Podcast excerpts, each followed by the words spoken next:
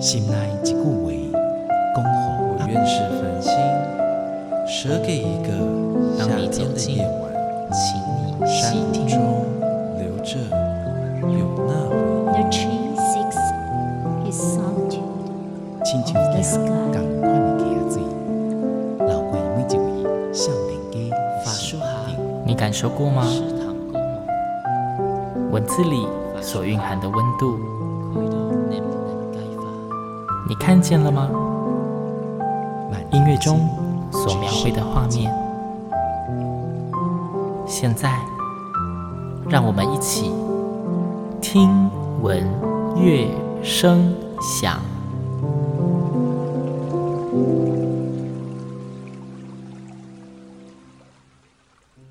各位听众朋友们，大家好，我是主持人新阳，欢迎收听今天的节目。今天新阳有一种在面对自己儿时回忆的感觉，说儿时可能太严重了，就是有一种多年以前的回忆再次被勾出来。今天要跟大家，其实也算是介绍一场艺文展演，它的规模呢绝对不算小，但是如果你是很常经营在艺术表演界的朋友，你还真的不一定注意过这一部作品。先来邀请今天的来宾哦，今天有两位来宾，他们是空中英语教室的洪文琪经理，主持人好，大家好。另外一位也是空中英语教室的谢秋珍小姐，主持人好，大家好。对，那诶，空中英语教室听到这个名称，我相信百分之九十九点九的听众应该都不陌生。或许也跟信仰一样，就会知道他们一个系列啊，大家说英语啊，空中英语教室啊，@fest 啊，就是可能充斥了大家的成长的过程，甚至占有非常重要的地位哦。那到底为什么介绍译文展演要邀请到空中英语教室的人呢？难道这是一场英文版的演出，需要来翻译吗？呃，其实今天要介绍的这个展演呢，跟空中英语教室有非常非常大的关系。比较熟悉空中英语教室历史的人，应该都会知道有一个非常重要的，我们都可以说是甚至是精神支柱或精神领袖，叫做彭蒙惠老师。他在台湾的英语教育上面也是下了非常非常大的心力跟苦功，然后投注了非常多的心血啊。那今天要介绍的这一个演出呢，是一个音乐剧，名称叫做《因爱启程》。其实这一部音乐剧讲的就是彭蒙惠老师的故事。但是在分享这部作品之前呢，以防有人真的跟星洋一样脱离空中英语教室这个年代有点久远，太久没有碰这个东西了，还是想要让大家先简单的了解一下空中英语教室哦，这个历史超级悠久，然后是很多人成长共同的回忆。那是不是请两位跟我们分享？哎，空中英语教室这个成立跟过程是怎么开始的？我知道跟彭蒙慧老师有很大的关系。空中英语教室就是彭蒙慧老师呢，他在一九六零年的时候，他先成立就是传播协会。就是传播协会这个这个单位这个组织，嗯、然后呢，因为在他主要就是那时候是为了要传福音哦，对对对，他的目的是传福音，但是因为后来哦那时候台湾就是刚刚开放的时候，嗯，对对对，那时候就是很多国家像美国其他国家会来台湾啊来帮助台湾，那来帮助台湾的话，其实一个语言就是英文。嗯，所以那时候彭文辉就发现，哎，其实我们台湾不管是官员或是一般的民众，在接受跟外国人互动的时候呢，沟通上是一个问题，就是一个罩门。对对对对，所以那时候彭文辉在一九六二年的时候，就有其他的朋友跟彭文辉老师讲说，哎，那你既然你是外国人，你要不要来教英文呢？那时候彭蒙惠老师就觉得，哎。我虽然是外国人，但是我本身是学音乐的 啊，学音乐的，或者是我来传教的。那你叫我教英文，他本来就觉得，哎、欸，好像不是他的专长，这样就很像大家觉得会讲台语的就定会教台语，这是两回事。对对对对对。但是他那时候觉得说，哎、欸，其实他真的看到说，哎、欸，台湾人真的有这个需求，嗯，就是说真的是很多人啊、呃，除非你出国。出国去留学，那其实你在台湾，其实那时候啊、呃，你学英文的话没有广播，没有电视，嗯、所以那时候其实彭老师就觉得，哦，好，那既然台湾有这个需求，他就一九六二年就成立一个空中英语教室，嗯嗯，然后他那时候就是透过广播，那后续的话就是说，哎，他的广播的话，很多的听众朋友就觉得，哎，我可以学英文，嗯，但是觉得糟糕，就是说我听，可是我没有资料。有时候听不懂，就是听力也没有那么好，不是说你讲了我就马上学得进去。对对对对，所以那时候彭老师的后续呢，他是不是印个那个类似讲义？嗯，那、啊、后来就是说，因为他的资料越来越丰富，所以变成是可以看到我们现在大家说英语空中英语教室跟彭彭会这是什么杂志，就是因为有广播，然后有资本的需求，嗯，才就是说有现在看到这三本杂志是。嗯我之前就是国中的时候开始接触大家说英语，那时候就是杂志一本附 CD 一片，对，然后那时候还记得学校就是那种每一周还会有那种测验，想说既然有测验卷，这到底怎么组织？为什么让学生读英语还要逼人家考试？对，其实但是我必须讲说，就是呃，因为。随着这样时代一直的进步，大家开始也越来越发重视呃英语能力。那的确，诚如刚刚洪老师所说的，在早期可能开始跟国际接触的情况下，我们的英语沟通能力还没有往上提升的时候，或许真的在外交或是各个方面都有相当大的困境。那也就是说，那时候彭老师看到这个问题，即便不是教学专业，也设法跳下来，就是等于是为这一件事情出一份自己的心力嘛。是对，这是彭彭。会老师创立空中英语教室的开始是，呃，一开始是只有空中英语教室是吗？对，那后来是如何？为什么又再分出了上下两个品牌？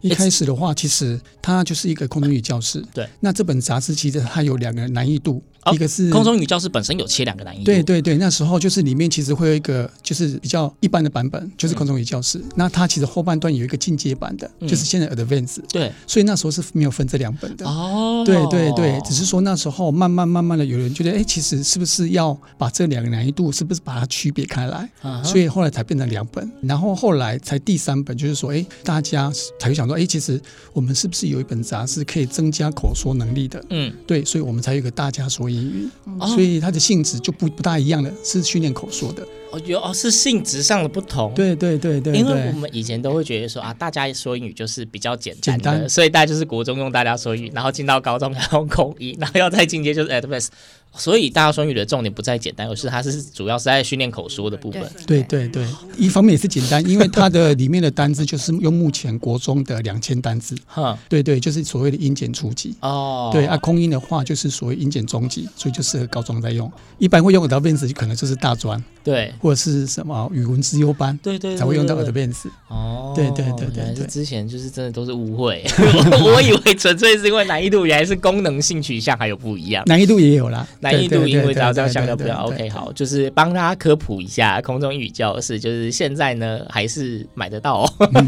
对 对，以前是什么？诶，Let's talking English on PDS and on the radio。我永远记得这一句台词，对，影响非常的深。好啦，就是跟大家简单介绍这个空中英语教室，还有讲讲彭老师就是整个这样草创的经过。是那。我们讲到说，这一次要推荐给大家这译文展演是一个音乐剧，名称呢叫做《因爱启程》。然后我们来讲彭老师的故事。但是新阳先跟大家提醒一下。你们听到这一集节目专访的时候呢，据说他们的演出票券已经所剩不多，所以呢，注意听，听完之后要买票的赶快去买票。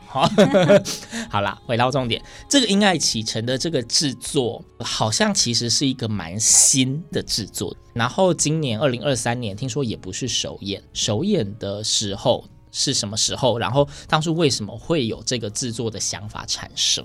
呃，其实去年就已经推出这部音乐剧，然后因为疫情的关系，本来去年的六月在台中要演出，嗯、也因为疫情的缘故就喊卡。嗯，那这一次是一个很新的尝试，因为知道我们是一个杂志以教育为主体的。的机构嘛，嗯，那也是因为彭老师年纪大了，那刚好呃，空中英语教室也成立六十周年，所以我们就有一个比较新颖的想法，就是把彭老师这一生在台湾的奉献呢，用音乐剧的方式呈现。那也主要让呃台湾许多人民知道彭老师这个宣教师的故事，还有他如何来到台湾这样子。其实刚刚如果你们没有特别说，还真的不知道彭老师是宣教士。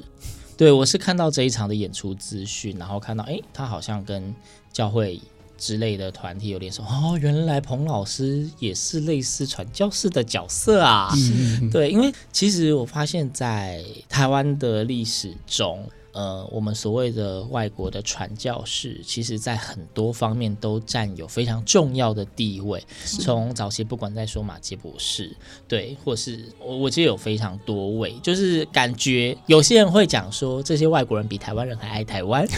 对，有有人会这样子形容，因为他们的确把他们几乎所有的青春年华，他们最旺盛的生命力都在台湾这一块土地上面，在不同的领域给燃烧跟奉献。是对，所以真的是有的时候不说你不知道，但是一旦听到之后，就会突然有一种肃然起敬的感觉。是是，对。所以刚刚讲到说，哎，这一部戏其实在二零二二年的时候是首演，然后其实呃。如果大家常接触艺文活动的话，应该要知道，就是每一个制作要呈现都不是一件很容易的事情，尤其是音乐剧。其实我觉得它是一个牵涉到非常多方面的制作，它包含戏剧，可能包含舞蹈，包含音乐的制作，包含整个场地的布置等等的。所以要完成一个音乐剧，其实是很不容易的一件事情。那这个剧的制作，空中语教室。你们有足够的人力可以这样子独自完成吗？我觉得这次也是一个很新颖的尝试哦，因为你知道我们有诗班，就是天韵合唱团，嗯，但这些天韵诗班的同仁们，他们主要的天赋跟才能就是唱歌嘛。嗯、那音乐剧就是要唱，还要会跳舞，对，还要演。对，所以这对他们来讲也是一个很大的尝试。我之前看访谈的时候，那个念祖导演他有讲说，要怎么样把这些很会唱的人教他们演出，其实也是一个很困难的挑战。对对，因为其实大家知道，星洋自己有在合唱团，就知道很多唱歌的人其实肢体不一定很协调。来宾开始在点头。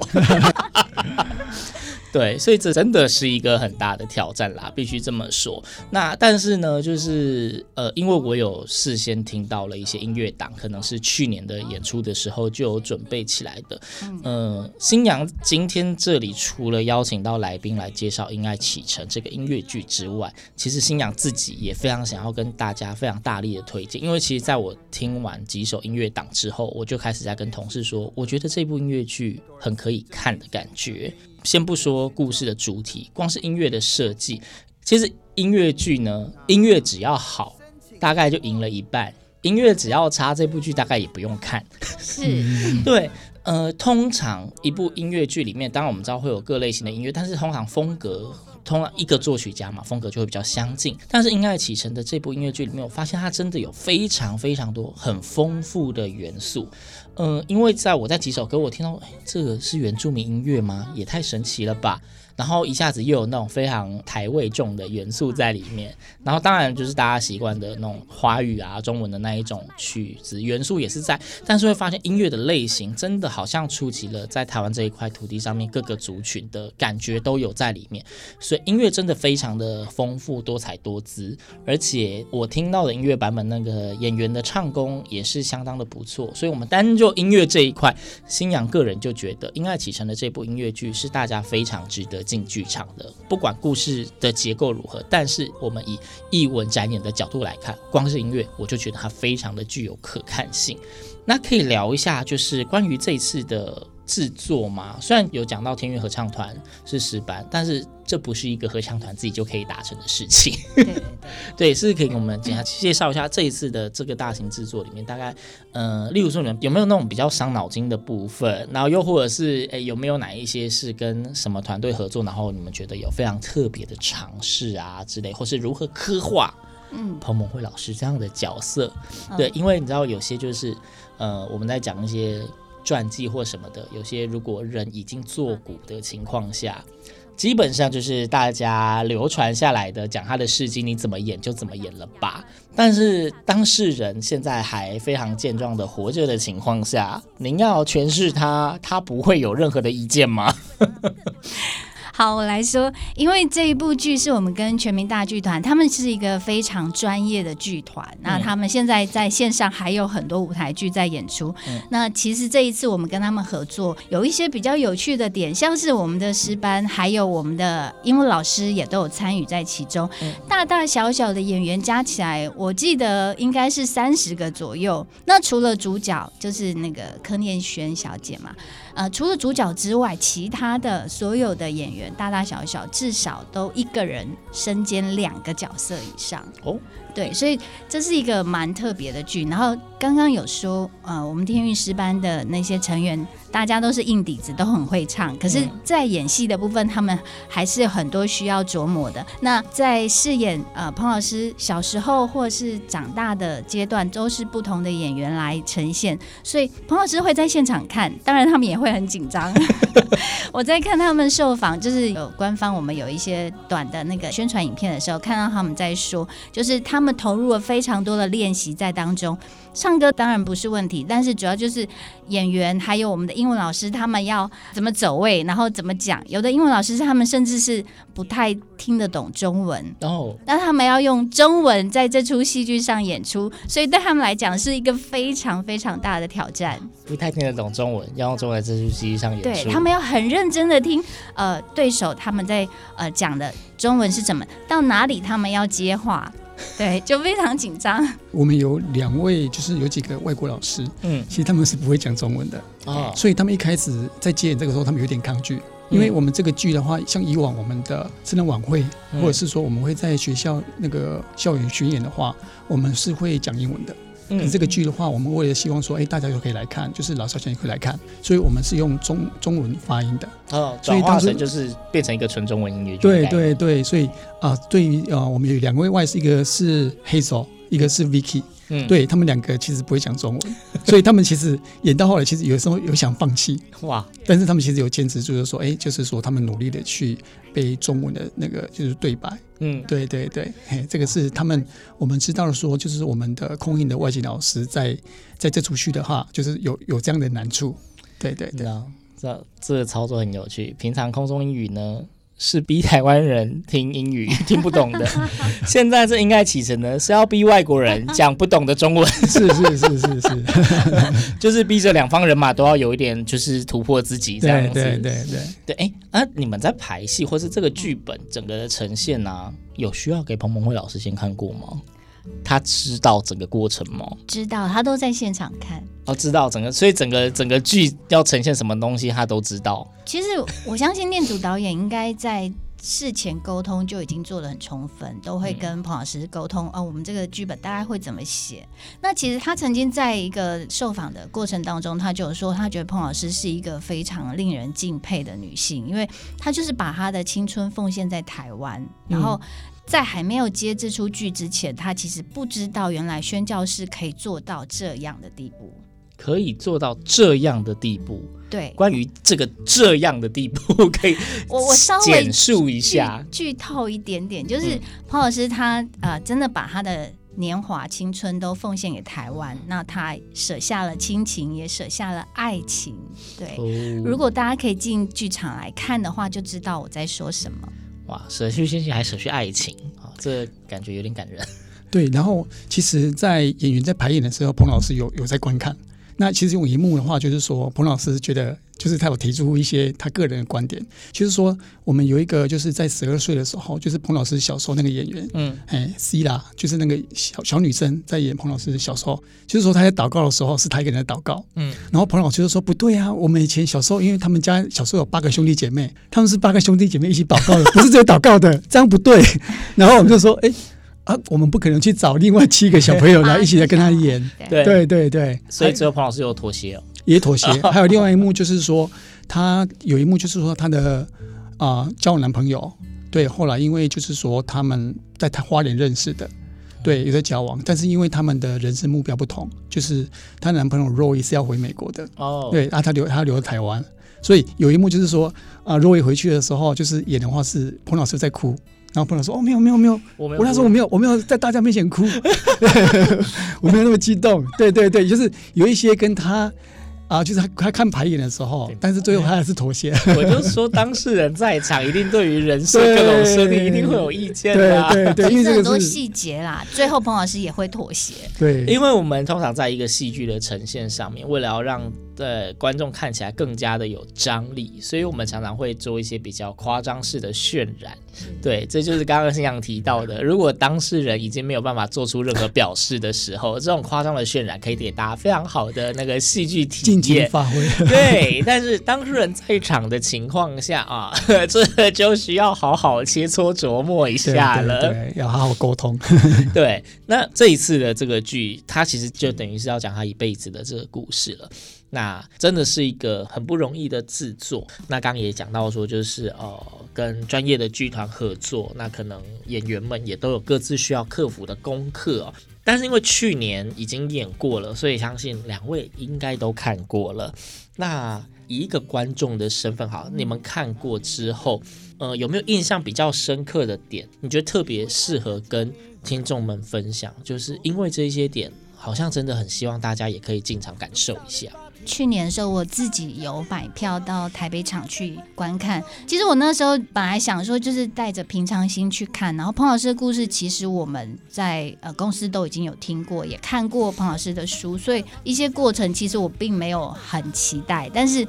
我说这他的音乐的铺陈真的很厉害，就像刚刚主持人有提到，他有各种曲风，有介绍到彭老师在花莲的那个那个阶段的生活的时候，他是用原住民的曲风，那整个。曲风是不同的、多样性的，但是它整个串接起来的时候，让你觉得又不会这么突兀。我觉得这是很厉害的地方。嗯、然后印象比较深刻的是，有一幕就是彭老师跟爸爸在码头，然后告别爸爸，还要坐船先到中国大陆先去宣教的时候，那一幕是让我非常感动，而且那个音乐一下来，其实眼眶就已经湿了。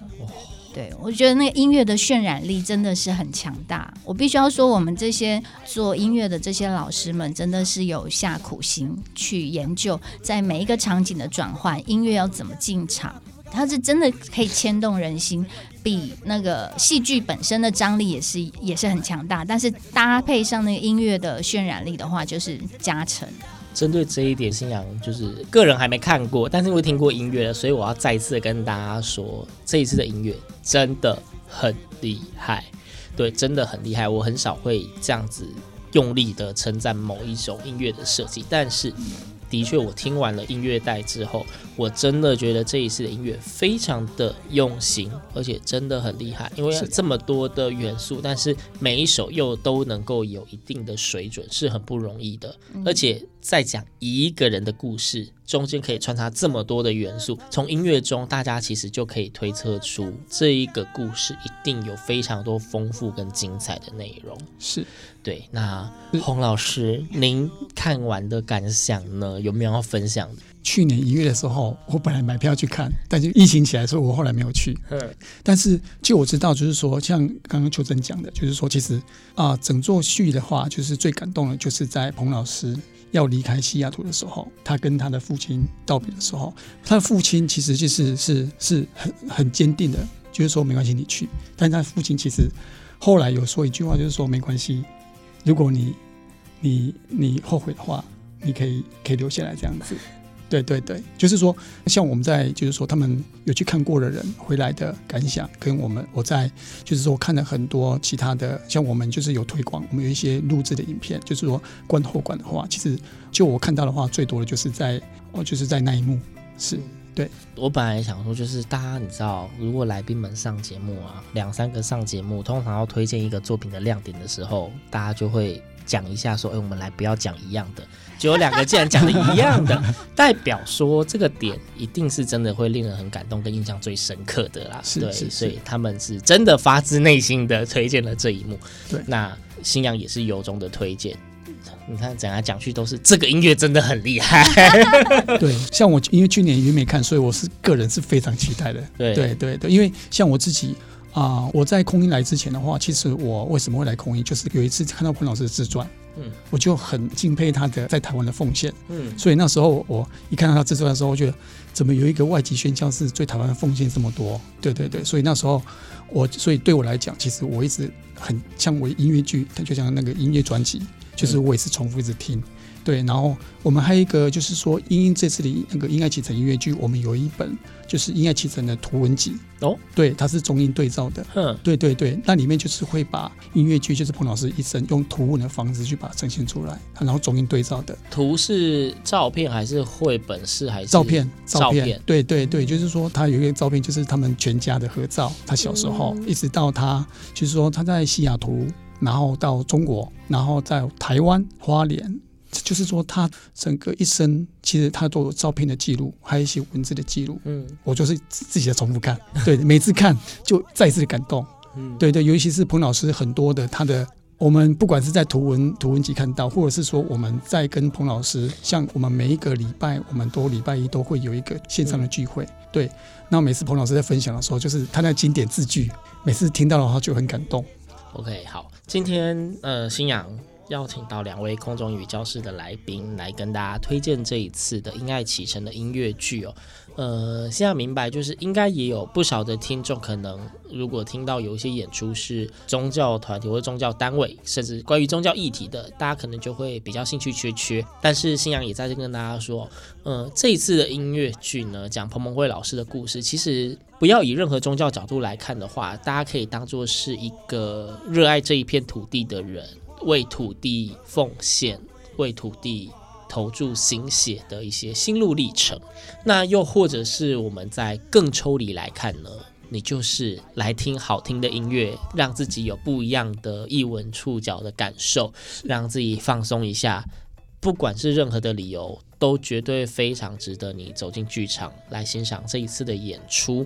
那今天讲那么多。呃，如果大家耳朵尖的话，就会发现我们讲话不会太干啦，背后一直有那种很好听的音乐哈。啊，这个音乐呢，都是从《音乐启程》里面抽取出来的。所以，你如果刚刚在这一段对话过程中，你有听到那种让你耳朵突然眼睛一亮的那种音乐的话，嗯，那恭喜你，你可以准备去买票了。好，那最后就是不免俗嘛，就是我们讲那么多，一直希望大家可以进场来看这一场演出。那到底演出地点在哪里啊？日期是什么时候？是不是可以跟大家说明一下该去哪儿买票之类的？那我们就介绍台中场在 OpenTix 售票网站上已经开卖了一阵子了。那目前剩下有票的场次是四月八号礼拜六的晚上。那如果听众们有想要来看剧的话，要加快速度，因为所剩的票不多了，要买要快。哦，OpenTix 两厅院文化生活的网站，大家搜寻“因爱启程”，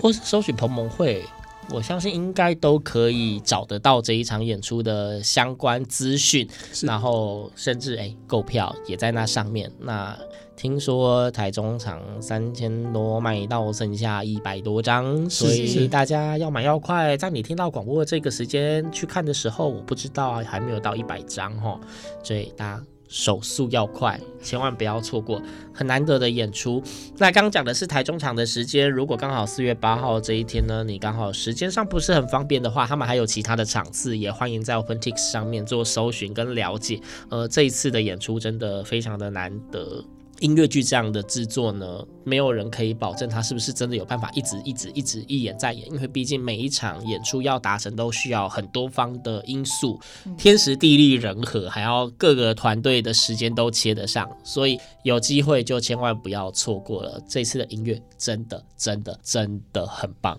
请大家千万要给自己一个机会去展演的场地里面。看一看这么难得的演出，听一听精心设计的音乐，而且在去年演出的时候，听说票房就已经是好到不行，所以这也算是口碑场了。是，嗯、听到口碑场就知道，基本上已经网络上你可以找到一些评论跟留言。是，如果你还是这种小心翼翼，一定要看完人家的评论的话，你赶快去上网找一找，我相信一定不会让你们失望的。对，没错。那既然讲到这个是因爱启程，今天跟大家介绍那么多呢，呃，知道只要在新阳的节目呢，就会为听众谋取一些福利啦，哦，那就是要请两位，是不是可以分享一首呃《因爱启程》这部音乐剧里面你们最喜欢或者觉得最希望让听众们先欣赏到的音乐给听众呢？那当然就是主题曲《因爱启程》同名歌曲，是好。那在今天呢，非常感谢空中英语教室的两位来宾洪文琪老师跟谢秋珍。老师、老师好，谢谢你们，谢谢。对，那再次提醒大家，赶快上 OpenTix 两厅院文化生活搜寻《因爱启程》节目的最后呢，就让大家一起来收听这个《因爱启程》音乐剧的同名主题曲《因爱启程》。今天节目就到这边，我们下次空中再会，拜拜，拜拜。